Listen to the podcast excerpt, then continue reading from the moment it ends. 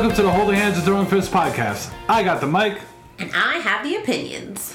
Welcome to episode 2M. M is for mount, the position where both fighters are on the ground, but one has passed their opponent's legs and is on top of them. So uh, in jiu-jitsu, that's where you could get chokes and stuff like that. It's a very dominant position, but in MMA, that's when you get beat down. Not good. You could get punched and elbowed and stuff. I actually don't mind being mounted in jiu-jitsu, but So, which means you must really truly miss it since you haven't been mounted by another man in months. I know. I'm so sad for you. Well, that's what happens during quarantine, you know. All right, let's go back to last Saturday. We actually have fights that happened to talk about. It was UFC 249.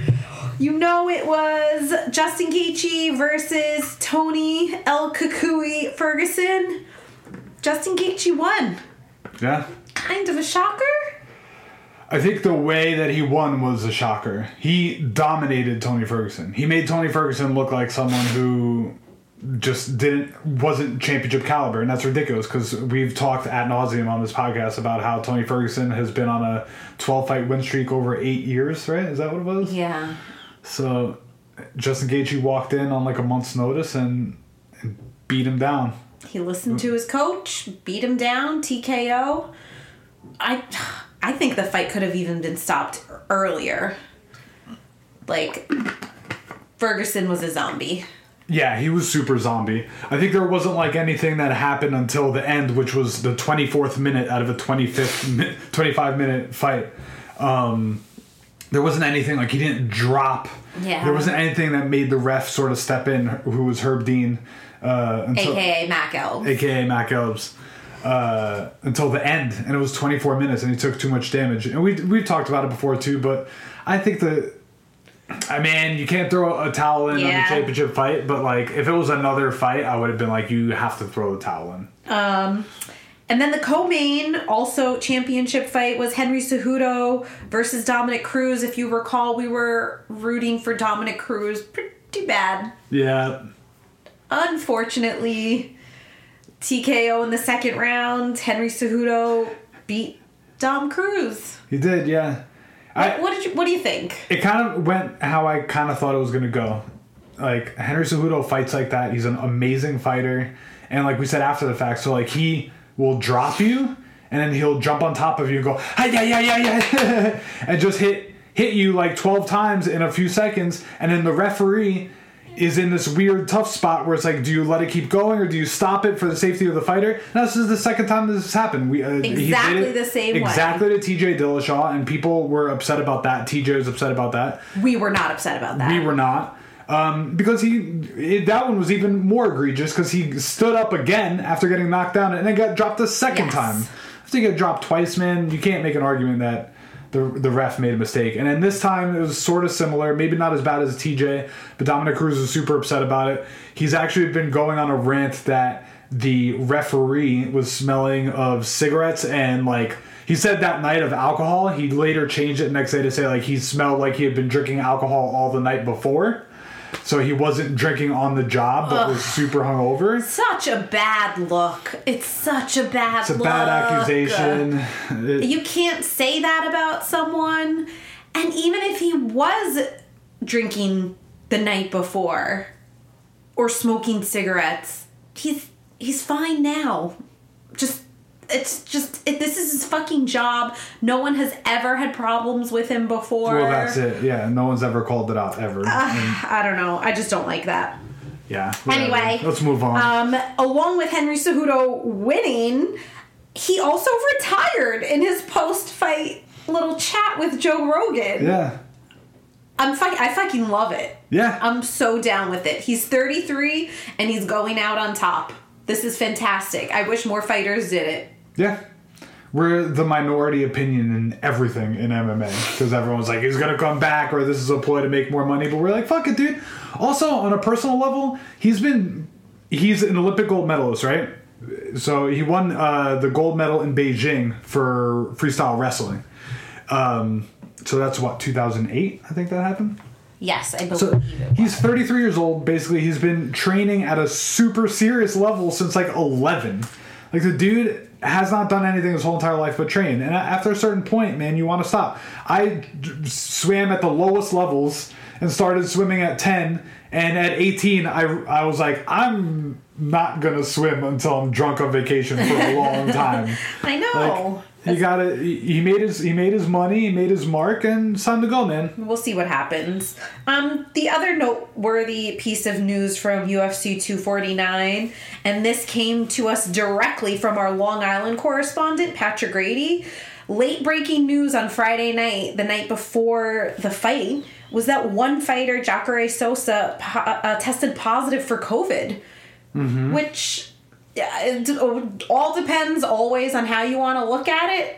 It seems great. Like their testing protocols worked. Mm-hmm. He was taken off the card immediately from when he came to the fighter hotel and revealed that he may have been in contact with someone with the virus was like kept even more separated both he and his team so they did what they could. I, I would be more skeptical if they was if they said no one tested positive for anything. Dude, if you told me 20 plus fighters came from all different parts of the country and all got on flights and got to and trained with people with at camp- least three other teammates with them. yeah, and all 20 plus people tested negative, I would be like, that's fake ass test. Yeah. So, um, interesting. We'll see what happens for tomorrow night. Yeah, so last Saturday was UFC 249.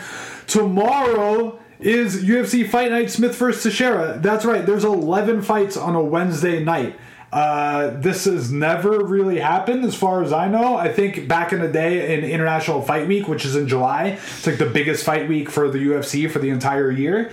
They used to do like Thursday, Friday, Saturday in a row and that turned out to be like kind of like a disaster so they moved away from doing that i'm not sure if they've ever done one on wednesday night but here we are so they did one on saturday they're gonna do one next saturday and in between they have one on wednesday so they're pretty aggressive about i guess getting back to normalcy or something Yeah. why not um, keep going? The bummer is you can only watch it on ESPN Plus. So if you have ESPN Plus, which is only four ninety nine a month, uh, it's worth it. But also remember, if you have Disney Plus, you should be able to have both underneath the same thing because I think Disney Plus itself is more expensive and it includes everything. So. Uh, if you're paying all that money for Disney Plus, man, you might as well just shell out an extra dollar if it is for ESPN Plus. But Through that. Prelims start at 6 p.m. Main card starts at 9 p.m. So uh, our bedtime is usually before the main card would start. But maybe we'll watch the Let's first get fight. reckless tomorrow. Yeah. Ish. Yeah. yeah. Still a work night. Uh, night. but yeah, Anthony Smith is fighting Glover Teixeira. We'll get more to that later. Uh, but I guess it's time for us to jump into the top five of the week. yeah, yeah.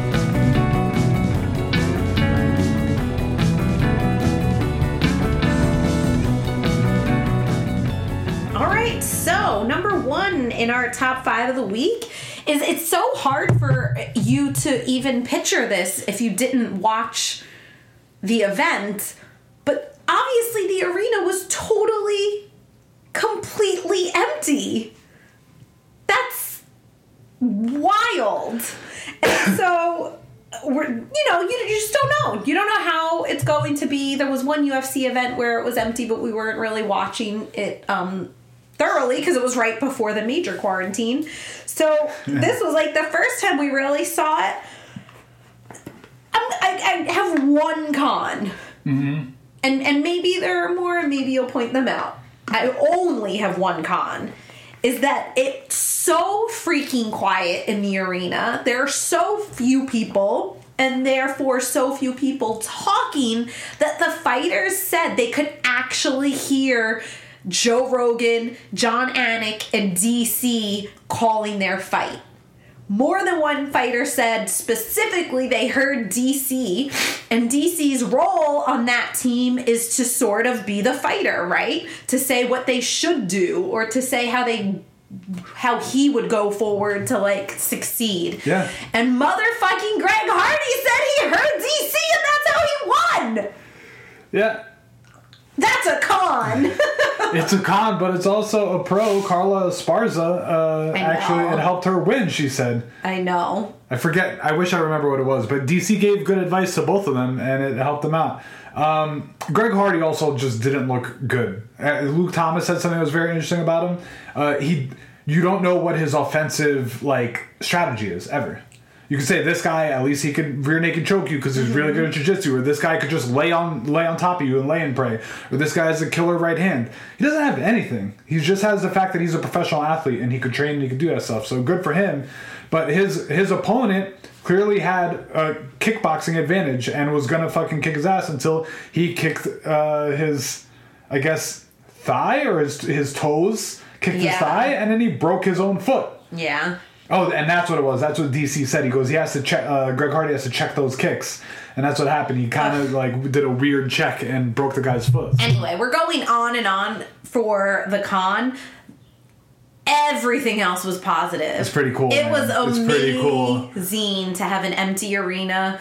Um, we missed it, but Sam Smiling Sa- Sam Alvey was the first fight of the night, and he walked out and he pretended to like high five all the fans going down. He was like pointing out to the fans in the stands. Remember when Oh, it's so Henry came out and Henry Cejudo came out and he took off his hat and he threw it into the audience? There's nobody so there. But It's- it's, just easy to hear everything. It's so interesting to hear the fighters' corners. Uh-huh. The fighters after the fight, when they're speaking to Joe Rogan, they're not caught up in the craziness.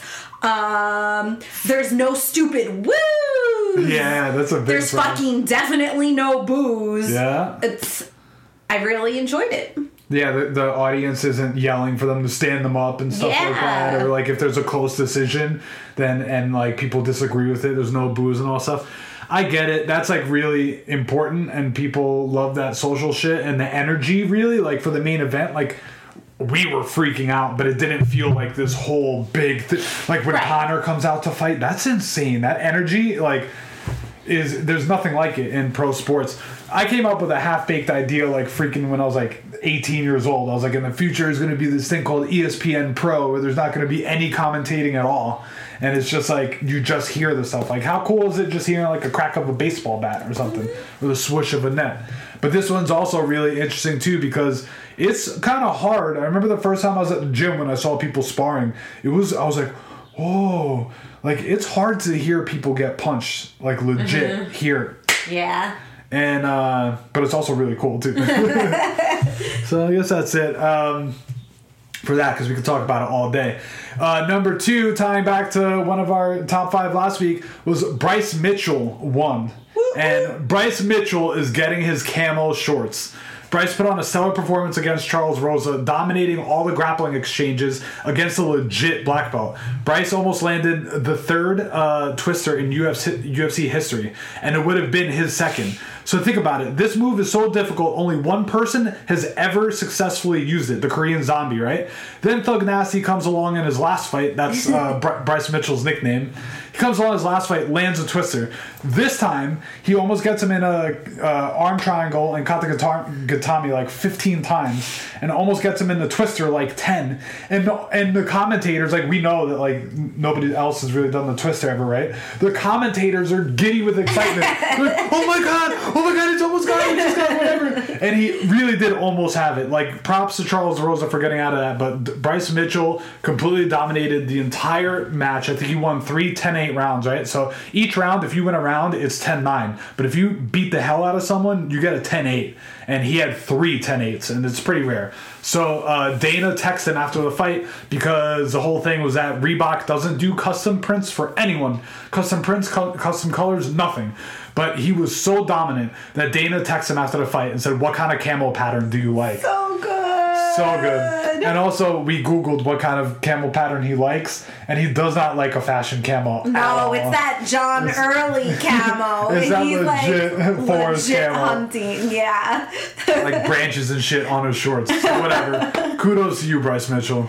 Yeah, so that that was a lot about last week. So let's let's look forward a little bit to tomorrow. So number three on our top five pieces of information of the week is tomorrow night. Brian Kelleher is on the card. He's actually in the prelims, so his fight will be closer to about 6 p.m., right around dinner time. You get your dinner, sit down in front of your TV or computer, and watch him.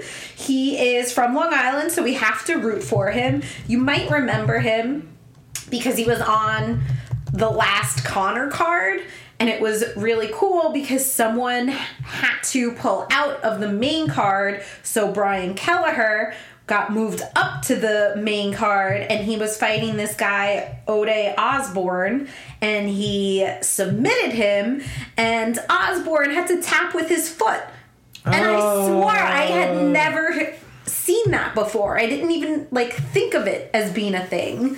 And you were like, "Yeah, babe, people do that." And I was like, "Oh." And that's what you sound like. And then I, I told you that I tapped with my Yes. foot, and you like totally didn't talk to me for like two, three days because you thought I was such a. Kind of bitch taps with their foot.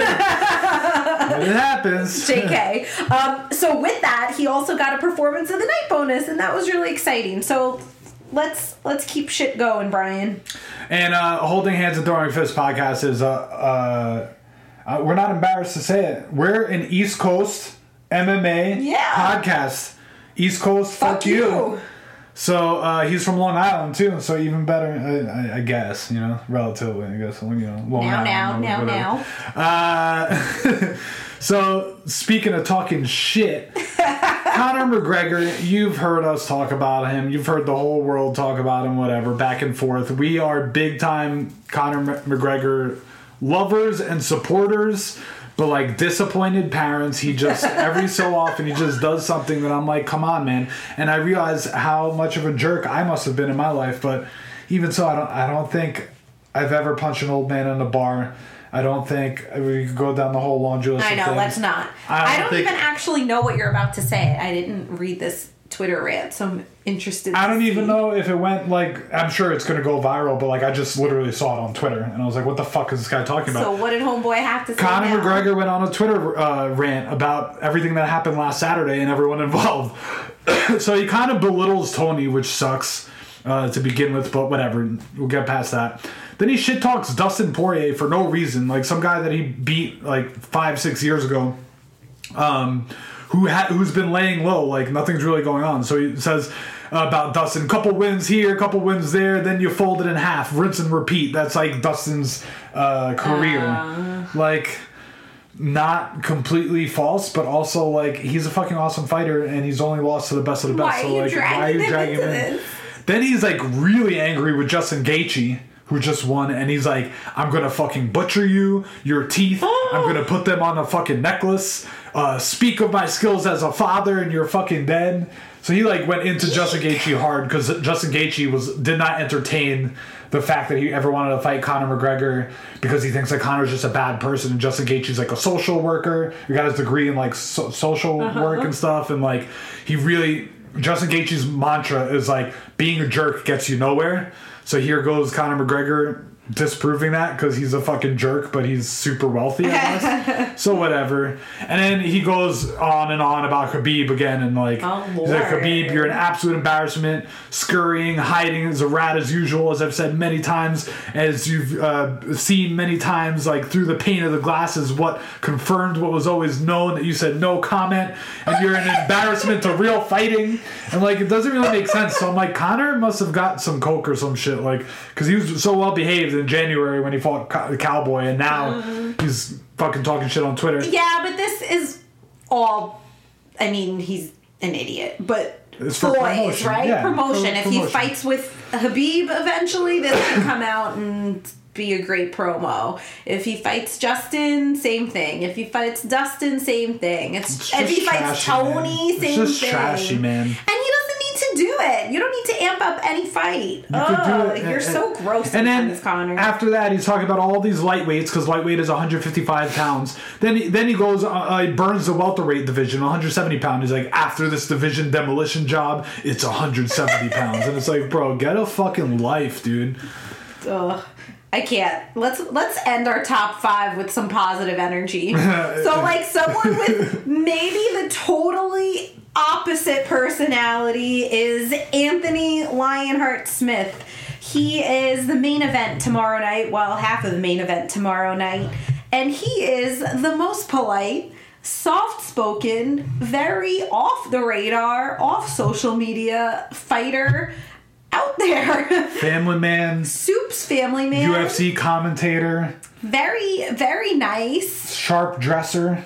Pretty, sh- pretty sharp. He's a fan of a maroon suit, and uh, that's cool once or twice. But I think he's burned his maroon suit uh, account. Yeah, I mean, I like it, but Hmm. anyway.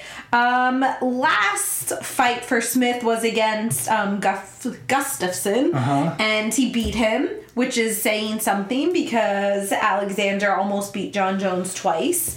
Before that, unfortunately, Smith did get the title shot. It was against Jon Jones. He was ready for it, and Jon Jones beat him in a decision, but it wasn't like overwhelming. I mean, I think Jon Jones definitely won. He definitely Yeah. won. But like, if you're the fucking champ, why did it take you to go to decision? That's why I hate you again, Jon Jones. Also, think about this too. Jon Jones hit uh, Smith with a really illegal blow. A oh my very gosh, I illegal always blow. forget that.